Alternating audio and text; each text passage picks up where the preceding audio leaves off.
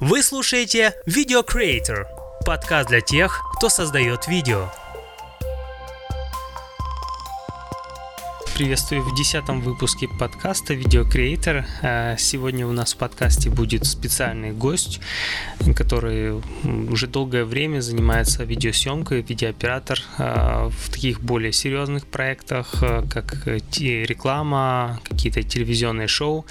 А, его зовут Сергей, и я ему задам буквально несколько вопросов и Думаю, что многим будет интересен его опыт, его взгляд, и хочу подчеркнуть, что это всего лишь опыт, его видение, то, чем он поделится, это его субъективное мнение, поэтому если у вас в итоге будут э, какие-то вопросы или пожелания на будущие выпуски, э, буду очень признателен, если будете писать по тем контактам, которые будут указаны в шоу-нотах.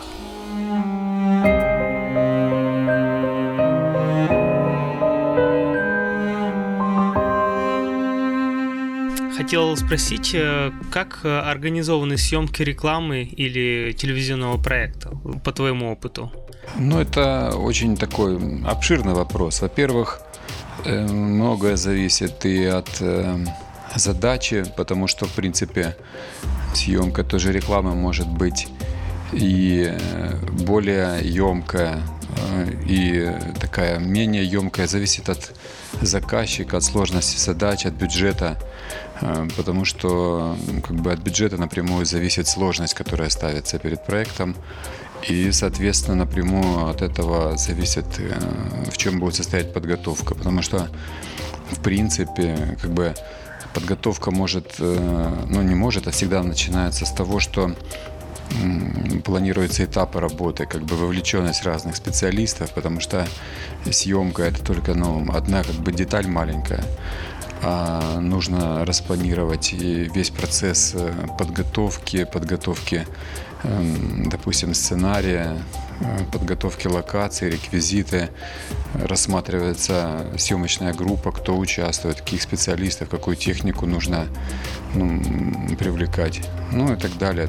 Соответственно, если бюджет маленький, задача простенькая, то, соответственно, там в сто раз может быть меньше подготовка. Угу. Ну, Например, если взять какой-то сложный проект, где там я себе не представляю, я никогда не, даже не видел ну, кроме как, может быть, случайно краем глаза на улице, когда какую-то рекламу снимают. То есть я видел там, ну, получается, там несколько камер, свет такой здоровый, там все люди, которые отдельно отвечают за аудио, за грим и так далее. Вот такую команду организовать, это, в принципе, какой-то режиссер, да, этим занимается, и как вот, собственно, планируются съемки такие? Ну, сначала обсуждается задача, и она начинается там от маркетологов, которые хотят хотят что-то показать.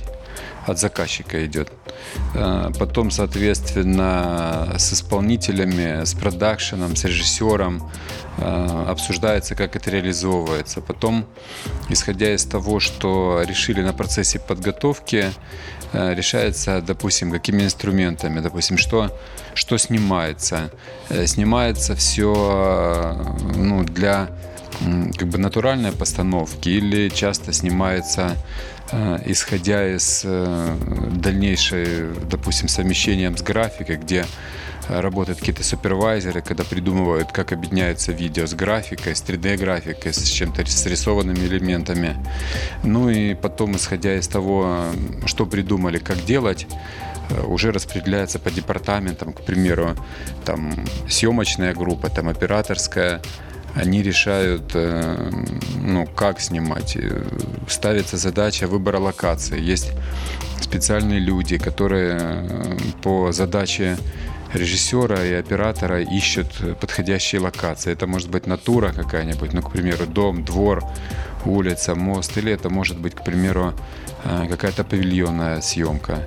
Если, к примеру, выбрана локация, потом вступает в работу художник-постановщик, который э, как-то стилизуют эту площадку для того, чтобы она соответствовала идее. Там это начиная от, эм, возможно, какого-то реквизита, от мебели, э, заканчивая какими-то ну, такими характерными. Это может быть время какое-то передать или стилистику какую-то национальную, культурную или вообще какая-то фантазийная. И вот, соответственно, весь департамент, художник э, – это руководитель вот этого департамента постановочного. Э, у него тоже своя целая бригада, и они берут и оформляют эту съемочную локацию. Соответственно, если это павильонная, допустим, на Хромакее, там уже какой-то представитель от дизайнеров, от э, людей, которые будут заниматься графикой, они обсуждают со съемочной группой, с оператором, как им надо снимать для того, чтобы можно было потом совместить с графикой, как это все притречить. Э, планируется пространство, планируются объективы, ну, чтобы оптическое совместить на, на потом на обработке.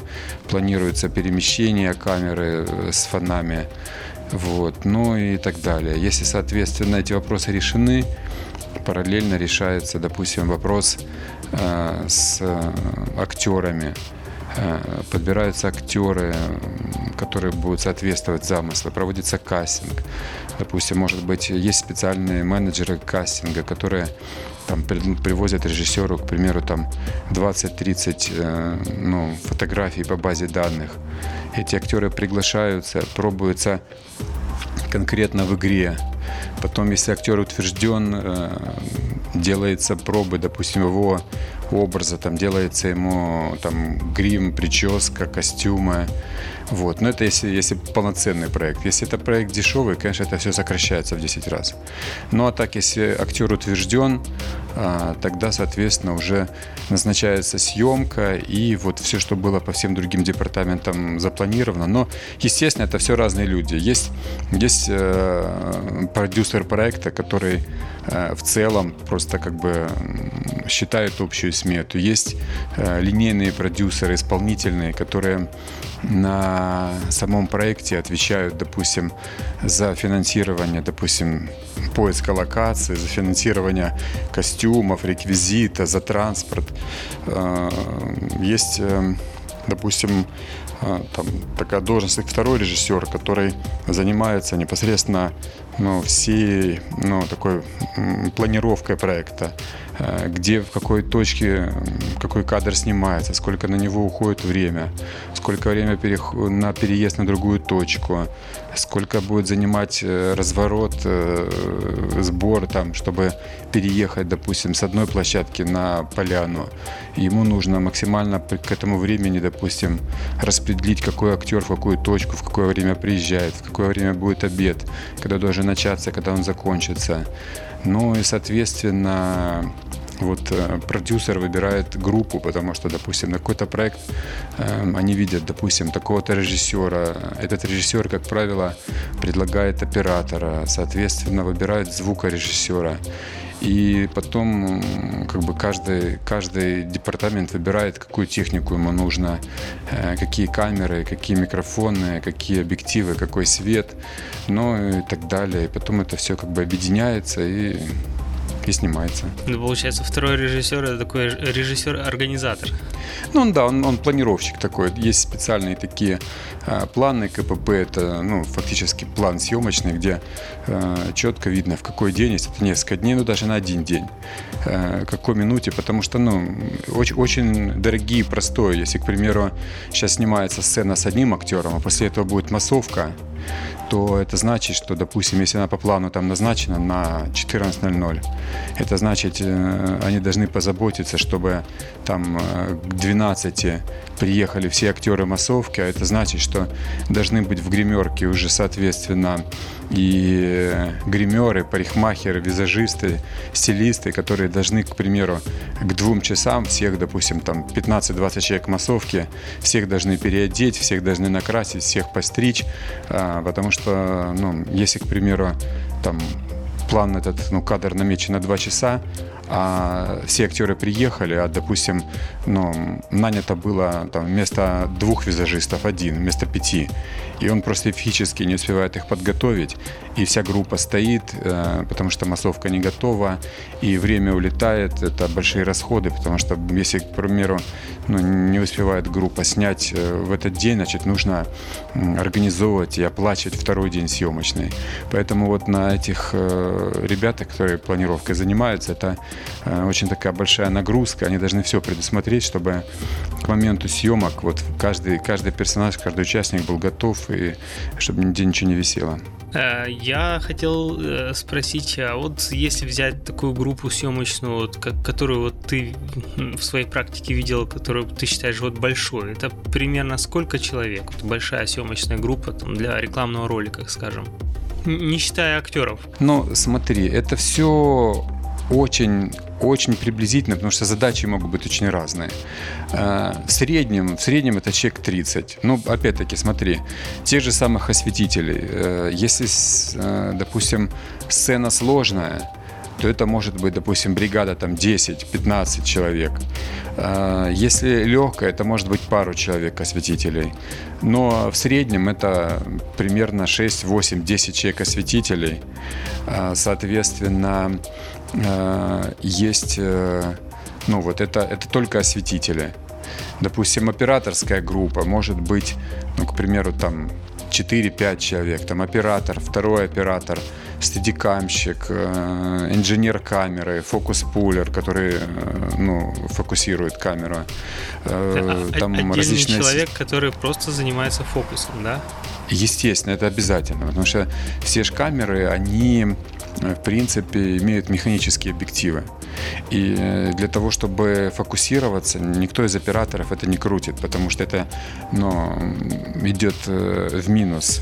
Ты, ты не сможешь, во-первых, ты следишь за кадром, а во-вторых, э, всегда же во время съемки персонаж съемочный, он передвигается, и для этого есть отдельный человек, фокус-пулер, который промеряет время репетиции сцену. Допустим, сцена начинается, актер на полутора метрах, потом он, допустим, перемещается на 5 метров, там у него точка точка, потом он берет что-то со стола, возвращается опять к камере, и он эти точки промеряет у себя на оборудовании, это все как бы фиксирует, и потом у него свой отдельный микрофон. Раньше это был механический привод к объективам, сейчас у всех радиофокусы, то есть просто этот человек сидит э, со своим радиопередатчиком, электромоторы на камере висят, и он просто по сцене, по репетиции как бы э, проводит э, фокусировкой вслед за актером. Хм, ты, ты знаешь, я тебе скажу, скажу, что ну, я думаю, многие видеографы такого начального и среднего уровня даже не представляют, что такой человек существует. Для меня это было открытие. То есть вот, я думал, как бы, ну, оператор, ну да, ты снимаешь, там, понятно, фокус наводишь, э, и, и вообще там может быть автофокус. Ну, понятно, что ручной это уже как бы, как бы... Но когда услышал про оператора фокуса, по сути, это было для меня таким больш, большим открытием, насколько все сложно в, в большом мире видеосъемки съемки. Хотел еще э, спросить, э, у нас понятно, что аудитория это в основном такой средний видеограф, и, конечно, здесь все намного проще. То есть, э, если снимаются какие-то даже коммерческие проекты, то чаще всего как бы людей, которые задействованы, их, ну, как бы, как я насчитываю, это группа от 1 до 10 человек. То есть, либо один видеограф там сам себе все и, и снимает, и монтирует, и все планирует, и, и так далее. Или же есть какие-то, может, еще ассистенты, там, максимум звукач, может быть, мейкап, ну, то, с чем я работаю. И вот э, как, может быть, вот эти принципы организации работы, потому что иногда бывают проекты, ну, скажем так, ну, нужно снять тоже какую-то рекламу, очень низкобюджетную, но рекламу. Как эти принципы, которые вот ты видишь в профессиональной среде, как их можно адаптировать, какие вот вещи можно посоветовать э, видеографу? Ну, так трудно сказать, потому что, в принципе, невозможно просто копировать с одного проекта на другой. И э, в данном случае, естественно, когда есть какие-то ограничения по технике и по бюджету, э, тут нельзя просто взять и такую кальку с одного проекта на другой перенести. Потому что главное, главное, мне кажется, это даже просто вот практический опыт того, кто снимает. Вот, допустим, работаешь, ты прекрасно понимаешь, что тебе нужно для планирования. Потому что Э, в принципе, я же тоже снимаю и какие-то очень, очень примитивные какие-то задачи. И тут надо просто ориентироваться. Ну, такой, если обобщенный принцип сказать, я для себя ставлю вопрос, э, сколько мне бюджет позволит распараллелить процессов. То есть я по возможности стараюсь э, все процессы распараллелить, э, чтобы фактически просто даже ничего не забыть. Вот. Если позволяет бюджет, я стараюсь как бы максимально много людей привлечь, чтобы вплоть до того, чтобы даже кто-то помогал мне к примеру, с места на место а, пере, там, ну, дислоцировать, допустим, с техникой и так далее, чтобы, к примеру, кто-то там занимался э, сбором там, объективов, кабелей, чтобы по этому поводу хоть голова не болела, ты был сосредоточен на самой съемке. Естественно, ну, почти обязательно, чтобы отдельный был звукорежиссер, если, если это не, не просто такой вот э, видовой клип, который нужно просто переозвучить. Если хоть как-то звук пишется, я обязательным порядком стараюсь привлечь специалиста, который будет звук писать. Э, это вот как в случае с фокус-пулером, когда ты э, не думаешь про фокусировку, а отдельный человек за этим следит. Тем более, что часто, эм, допустим, фокус э, не только для того делается, чтобы было резко, а это зачастую какой-то творческий замысел выполняет, допустим, где и в какой момент должен быть фокус. И точно так же со звуком. Если ты звуку какие-то э, уделяешь серьезные, ну, как бы, подразумеваешь для звука какие-то задачи серьезные, то, э, конечно, это должен быть э, звукорежиссер, звукооператор. Это может быть один человек, может быть несколько. Они, допустим, должны знать, допустим, не просто, чтобы звук был качественно записан, а порой нужно толково понимать, э, как распределять там пространство во время записи, как, как следить пушкой за персонажем, как, может быть, какие интершумы записать, э, как э, избежать каких-то помех случайных, которые требуют просто навыка, даже профессионального. Поэтому как бы если, если есть возможность, я стараюсь, чтобы были люди, которые бы за свой спектр работы отвечали, но если возможности нету, просто э, стараешься для себя составить какую-то приоритетность, э, что самое главное, что второе, третье. Это, это все упирается в финансовые возможности. Угу. Ну, я понял, да. Я так себе представил для э, рядового видеографа, скажем так, наверное, мысль, что нужно с кем-то делиться работой, да, когда вот он привык все сам делать, там еще надо кому-то делиться, распараллелить и платить, она немножко к ней надо э, дорасти, наверное. Я только недавно начал задумываться о том, чтобы монтаж кому-то давать еще. То есть, как бы обычно это такое ну, вроде бы собственное дело. Ты снял, ты, у тебя было видение, идея, но есть проекты, где, где я уже чувствую, что нужно отдавать какой-то монтаж, потому что просто не успеваю все, все обрабатывать. А, хорошо. А, есть еще пару вопросов, а, ну, таких уже отвлеченных немножко от этой темы. А, я так а, помню, ты, кажется, работаешь а, на Windows, да? Э, да. А, думал ли ты про переход на Mac? Вообще-то у тебя идея в голове была? Да нет, нет, ну я, я периодически с маком пересекаюсь на разных студиях. У многих людей маки, но лично для себя, ну, там, пробовал пару раз собирать Hackintosh, но в принципе так, чтобы специально переходить, ну, не вижу, не вижу для себя большого смысла в этом. Угу. Ну да, мне просто интересно было, вот как ты...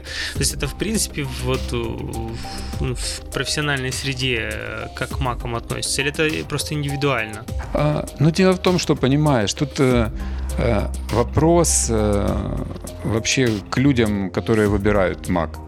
Э, почему? Потому что у нас на студии, э, помню, появились первые маки, еще когда мы их покупали, когда они были на собственных процессорах, там G5, вот, стоили бешеных денег, и у нас, я помню, под проект купили э, два компьютера за 25 тысяч долларов. И все приходили, как в музей на них смотрели. И э, тогда это просто всех удивляло, потому что все, все было не так. А, ну и тогда вот были эти легенды, что система macOS стабильнее.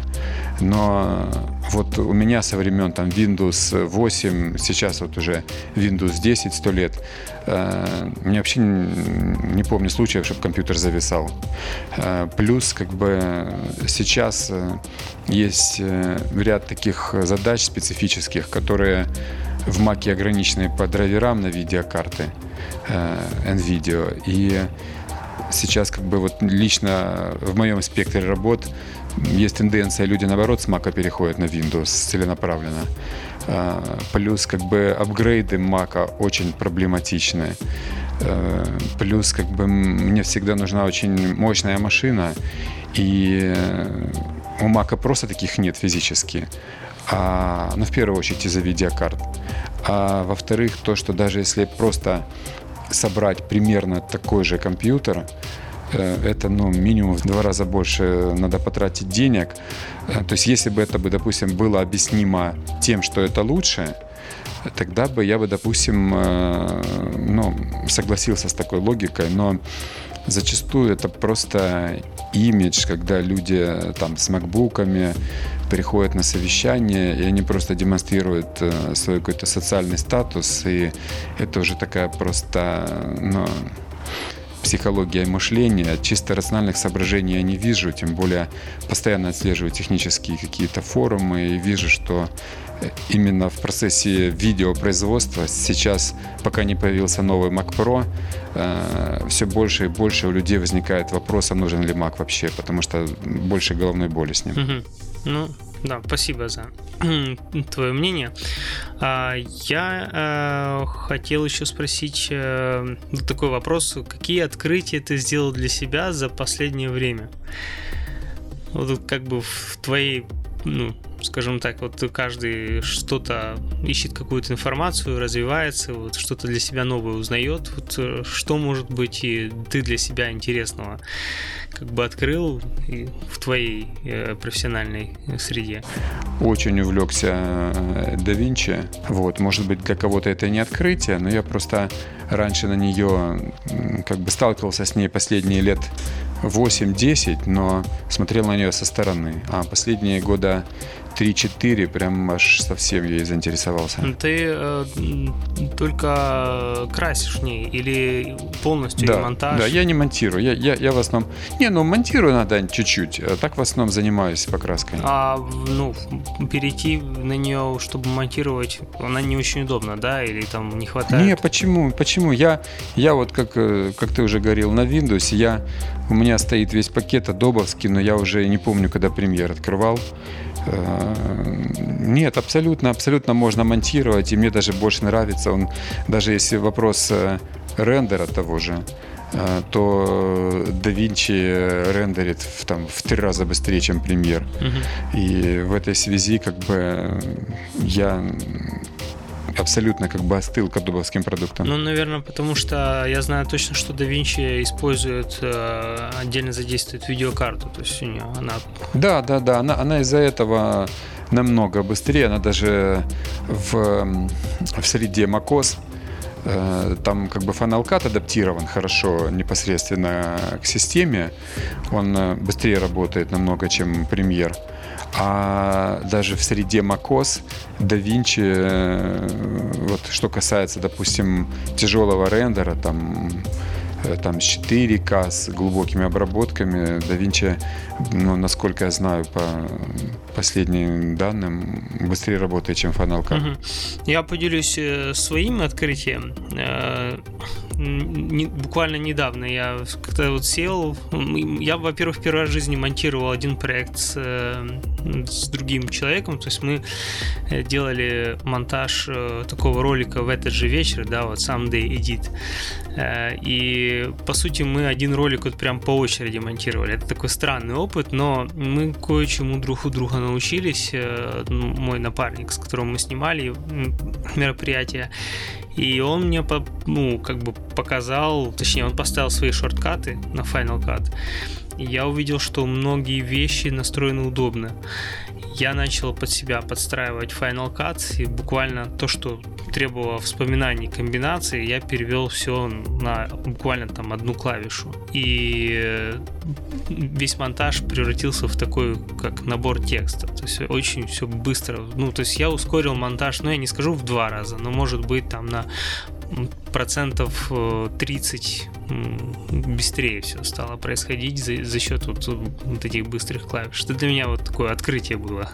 Ну, видишь, Ром, это то, что кому что нужно. Потому что у меня как бы никогда не стоит задача что-то много смонтировать и быстро. Я вот, например, э, так как э, увлекаюсь цветокоррекцией, то для меня самое важное это удобные инструменты, вообще возможность, широта возможностей и ну, пластичность картинки. И э, чем больше знакомишься с DaVinci, просто потом невозможно на чем другом работать. Начиная от того, как сделаны инструменты, и заканчивая возможностями, я как бы понимаю, каждый месяц ты находишь это для себя такое новое, что как бы тебя еще больше восхищает, как это можно круто делать в этой программе. И э, просто потом думаешь, э, как, как это можно делать в других программах. Ну, конечно, можно, потому что, в принципе, можно это делать в любой программе, но как это, чего это стоит, как бы какой ценой, как, как и в машинах. Можно ехать в любой, конечно, но в какой-то ты наслаждаешься, а в какой-то ты мучаешься, пока не доедешь. Последний вопрос тебе задам. Я заметил, что некоторые операторы, которые долго работают с большим оборудованием, там камеры большие, обвесы, там какие-то еще Э, дополнительные вещи, там мониторы и так далее. То есть вот это все громоздкое, что требует времени для установки и так далее. Они любят снимать, э, может быть, какие-то свои частные проекты там или что-то такое попроще в таком режиме light. То есть многие вот любят там легкую камеру, какой-то простой стаб, ну и, и так далее. То есть я замечал за, за некоторыми. Э, ну, это такая как бы тенденция, или это просто зависит от проекта? То есть, вот, например, ты перешел на Соньки. Не, мне кажется, тут зависит не от проекта, а от э, каждого человека ну, персонально. Потому что, в принципе, э, есть много проектов, которые, допустим, снимаются на очень дорогую технику, но при этом э, фактически это ничем не обусловлено, как просто необходимостью спустить бюджет. Но есть разные схемы, когда нужно просто для того, чтобы оправдать э, какие-то расходы, нужно создать имидж очень э, серьезной дорогой работы. И снимаются абсолютно примитивные проекты, где все остальное примитивно очень организовано, но при этом э, снимается на Алексу, с какими-то дорогими стеклами, там, с огромной светобазой. И плюс еще после этого потом ужасно монтируется и просто, просто ужасно и позорно красится. И, соответственно, вопрос возникает, а зачем? И в этой связи как бы э, я, я лично что думал и как я понимаю, что порой э, операторы, которые ну, не забивают себе голову тем, чтобы пускать какие-то понты, там, впечатлять кого-то огромными э, камерами, они просто получают удовольствие от самого процесса съемки, потому что ну, многие операторы, они как бы в своем мышлении они и режиссеры тоже, потому что э, им интересно какие-то свои там идеи реализовать, как-то снять, какую-то мысль передать.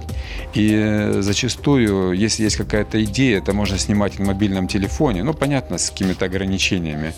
Поэтому если, если человека в первую очередь интересует э, идея какая-то творческая, то для него камера это вторичный вопрос. Тем более, когда ну, со временем уже понимаешь, что как бы внешний антураж это все такое очень очень все ну, пустое и смешное, потому что даже те же самые операторы, допустим, молодые, там, которые снимают, э, там, к примеру, свадьбы, есть э, те люди, которые просто э, ради поднятия своего имиджа там навешивают себе непонятно какую технику просто для того, чтобы впечатлить окружающих. Это, ну, это та же самая болезнь. Просто вместо того, чтобы снимать, некоторые просто себе антураж создают впечатляющий.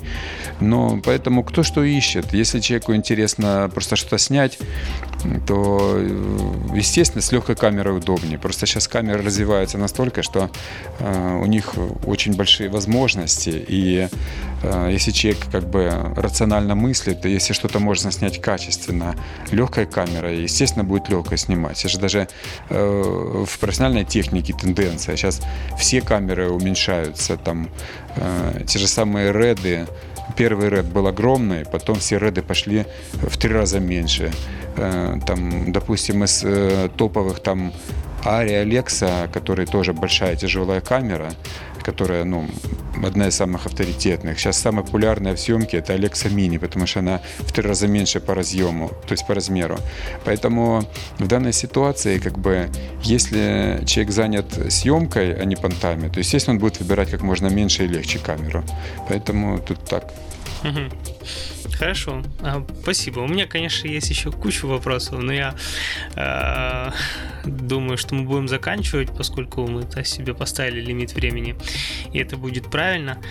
Э, спасибо тебе большое, было очень интересно, я для себя очень много э, подчеркнул. Я думаю, что если вдруг будет какой-то фидбэк от тех, кто э, слушает, тоже я с тобой поделюсь. Может быть, тоже будут какие-то дополнительные вопросы, и когда-нибудь мы поговорим, например, о цветокоррекции. Это тоже очень интересная и сложная для меня тема. Хорошо, Ром, хорошо. Хорошего дня тебе. Да, спасибо тебе.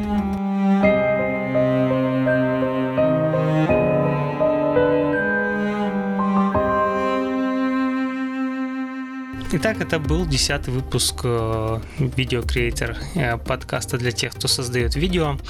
И с вами были я, Роман Надака, его постоянный ведущий, и также специальный гость э, Сергей Клепица.